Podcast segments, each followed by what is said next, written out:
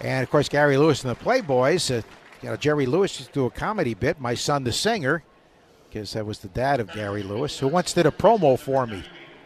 Really? Yeah, when I was in uh, college for Joey C. the Big Cheese, he did a promo. I'll play it for you sometime if I can get it converted from Wait, wait, wait. audio tape Joe- to a CD. Joey C, the big cheese. Right, What was that? my DJ name.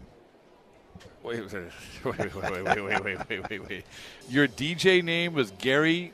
No, no, Gary Lewis was the oh, singer. oh, yeah. What He was still your, is the singer. What was your DJ name? I had several of them, but at WRCU at Hamilton, New York, I was Joey C. the Big Cheese. Joey C, Yeah. the big cheese. I once worked at a radio station where I replaced a guy named Bob Russell, and they made me keep his name because they already done promos for Bob Russell. So anyone who followed him had to have the same name, even though the voice was different. That's how cheap they were. For the rest of the spring training, I'm calling you Bob Russell. Call strike.